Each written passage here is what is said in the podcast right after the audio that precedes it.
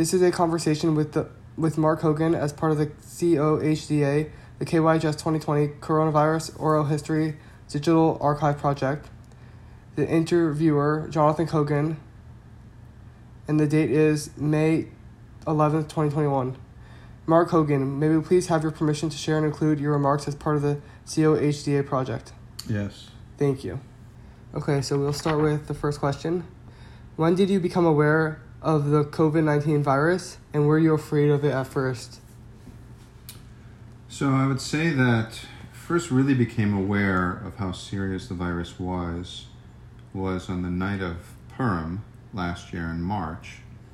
Uh, typically, we go to Young Israel of Hollywood synagogue uh, to celebrate our holiday and was feeling a little tense and nervous about things that were unfolding. So, uh, there were friends of ours on the block that every year have a similar gathering uh, to celebrate the beginning of the holiday in a much smaller setting. So uh, I decided to go there with uh, my two boys uh, for the services.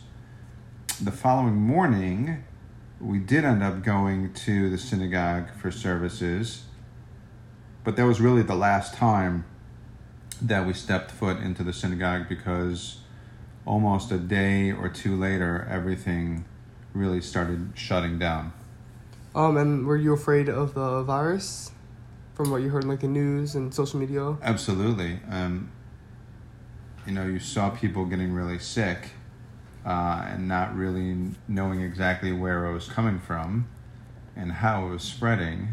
Uh, there was certainly a lot of concern, especially seeing, uh, you know, some early epicenters coming from other local Jewish communities in the New York area where you know everyone almost in our community has some sort of connection to. Uh, so when you see people getting really sick, uh, you know, in a similar world and community that we live in here, it certainly hit home, and I'm sure uh, concerned our community as a whole, probably more than than most other places.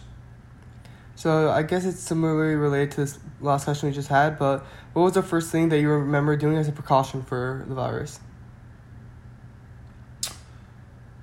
Well, I think, uh, you know, one of the things was was we saw, you know, the the markets being uh, raided, and uh, just the basic life necessities uh, being purchased in mass quantity and I think you know it may have been an overreaction. I'm sure it was an overreaction, but as a result, we kind of jumped on that bandwagon and started buying toilet paper and sanitizer and tissues and you know all your basic necessities uh, as quickly as possible, uh, so that we would have an inventory at home, not knowing what was going to happen uh, and how things were going to pro- progress and potentially you know become more restrictive.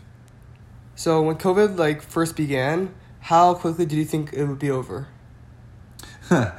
it's funny. We, we didn't think it would last uh, too long. We actually had uh, plans with uh, several couples to do a weekend cruise uh, to the Bahamas for uh, one of our friends' 40th birthday.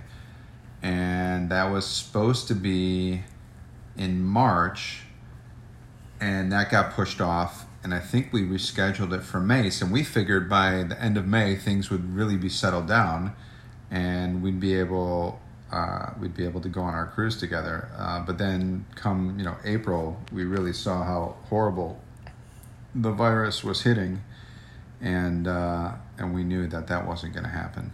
So you just talked about your vacation plans for going on the cruise, but were there any other vacation plans that you had during the summer or like plans for a little bit later in the year that were canceled or that you to, I guess, change location? Yeah, so uh, and my wife and I had plans to spend uh, about 10 days uh, last summer in Israel, which we started making as an annual trip uh, for the two of us while the kids were away at camp. Actually, uh, my oldest son, Jonathan, was supposed to be on a program himself in Israel last summer uh, while my younger two were going to be at a different camp in the States. Uh, so those plans got canceled. And you know, other plans, not vacation plans, but for work, I travel tremendous a lot, a tremendous amount for work, and all of my travel plans, you know, were canceled, you know, right away come March. So I you just talked a little bit about like your working life, how the tra- uh, like COVID affected your traveling, but what about like economically? Like did it affect like or financially? Did it COVID affect you or did it not affect you? So thankfully, uh, you know, being in the construction industry, that was one uh, business sector, industry sector, that really didn't get shut down during COVID. Uh, the construction industry was registered as uh, essential business uh, necessity. So for my business, things really uh, didn't stop, didn't shut down much. Uh, precautions were made, but um, you know there really wasn't much. Maybe maybe about three four weeks of significant slowdown at the beginning, like in March and April, but then things picked right back up uh, and kept on going steady. But um, in terms of my personal um, business matters, I really for for work I typically travel roughly 30 weeks out of the year uh, for one to two nights a week in general, visiting job sites, meeting with clients, and that all stopped come March. The last flight I was on was in the middle of February, and I hadn't uh, traveled on an airplane again until April of this year. So it was really about 14 months or so that I didn't get to travel at all for work. So my personal business dealings were affected, not so much in the sense of lost business, because business still kept going, but I wasn't able to go to job sites, meet with clients. Uh, fortunately, I have some subcontractor partners that really stepped up and managed a lot of the business uh, in the field. And I have an amazing assistant who did a lot of travel for me as well, uh, visiting particular job sites um, due to the fact that she lived uh, at home just with her husband, didn't have any kids, so there was less of a concern about bringing any virus back home. Uh, although she was very careful in her travels, uh, following all protocols, um, again, there was a better sense of, of safety and security on her end versus uh, me in my house and coming home, as we do have um, one individual in our family that uh, has potential immunosuppression. And we wanted to make sure that uh, that we weren't going to bring anything home that could cause some serious illness here. Okay, so let's segue on to a little bit of a newer topic. How did COVID nineteen affect your social life? Well, it certainly affected our social life a lot. Um, you know, being in our community that we live in, it's a very social community. Um, with our Sabbath uh, every week, we typically have friends uh, and our family over. Uh, could be any particular time, Friday night uh, for dinner, Saturday for lunch, or just in the afternoon on Saturday, people come over to hang out. We go to people's houses to hang out and that all stopped uh, right away uh, for a good while because um, even at the the initial stages there was no comfort level uh, or understanding of how the virus spread even being outside uh, talking to other people you know we we were educated that you should be wearing masks and standing six feet apart. Uh, but at first you know everyone was certainly very concerned. So uh, there wasn't any social gathering for the most part for the first few months. Uh, and after that, as we learned more that, you know, you could be outside masked as long as you kept, you know, your social distance from people, uh, you could have some social uh, interactions uh, with friends and our family. Uh, was still limited, um, but it certainly affected it certainly affected our social lives tremendously. So, as you mentioned a little bit like just now, that like you were advised to wear masks. So, like, what are your thoughts on wearing masks? to protect you from the virus? Well, sure. I mean, we are big advocates of it. You know, we we follow the science. We we believe in the science, and if the science and the CDC is telling us to wear a mask and social distance, we follow the protocols. And I would say, whether you believe it or not, we did it, and we protected ourselves, and no one in our family uh, got sick during the entire course of the pandemic, uh, up until the point, uh, and including when we've you know since been vaccinated. So, were you ever separated from your family, your parents, cousins, uncles, aunts, or any other family? Like, if you were separated from them, and if so, like, how did you contact them, or like, did you communicate with them throughout, like, I guess, quarantine and the beginning of COVID? Right. Well, so my parents, uh, they live probably about twenty minutes away from us, and they were a constant presence uh, in our house. Um, you know, on a weekly or, or uh, every other week basis, and of course that all stopped. Um, my mother uh, suffers from asthma, uh, so there's a huge concern um, on her end that if she were to uh, contract the virus, that she could become very sick, or God forbid, something even worse. So we were uh, really not able to be with them for a very long time. Did you ever like see them social distantly? Yeah, I mean, we did. Um, and at first, it was literally, um, you know, huge, huge part of our lives uh, with our family. And one of the biggest holidays that we celebrate with our family is the, the holiday of Passover. And it's really important uh, to us to have as much family as possible come celebrate with us. And, uh, you know, my parents are always spending the holiday at our house especially on the first two religious days of the holiday, and they weren't able to do that this year. And that was really from the time the pandemic started um, until roughly a month later.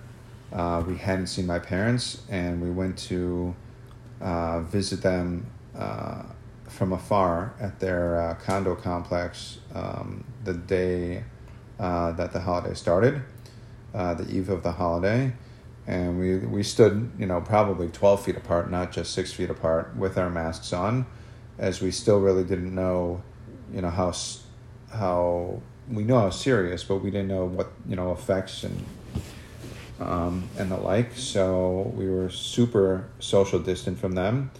And uh, that was really the first time I got to see my parents uh, in over a month, and, and it was really sad because it, that's you know again the one holiday that we really all try and get together as a family, and it hit home that you know we're, we weren't going to be able to spend the holiday with them.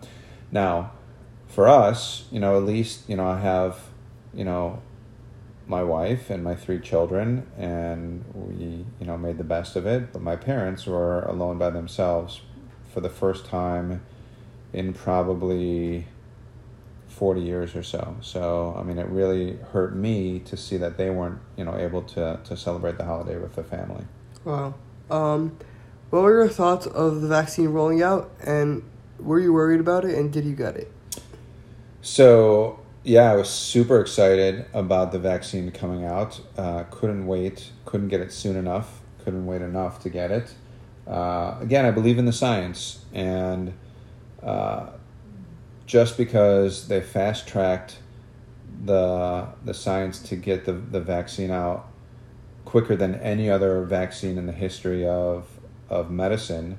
Uh, it's only because technology today has has granted uh, scientists to be able to do that, but in the same effective manner that normally would have taken years. So I absolutely believe in the science. Was super excited to get vaccinated. I have been vaccinated. I'm probably about seven weeks past my second vaccination.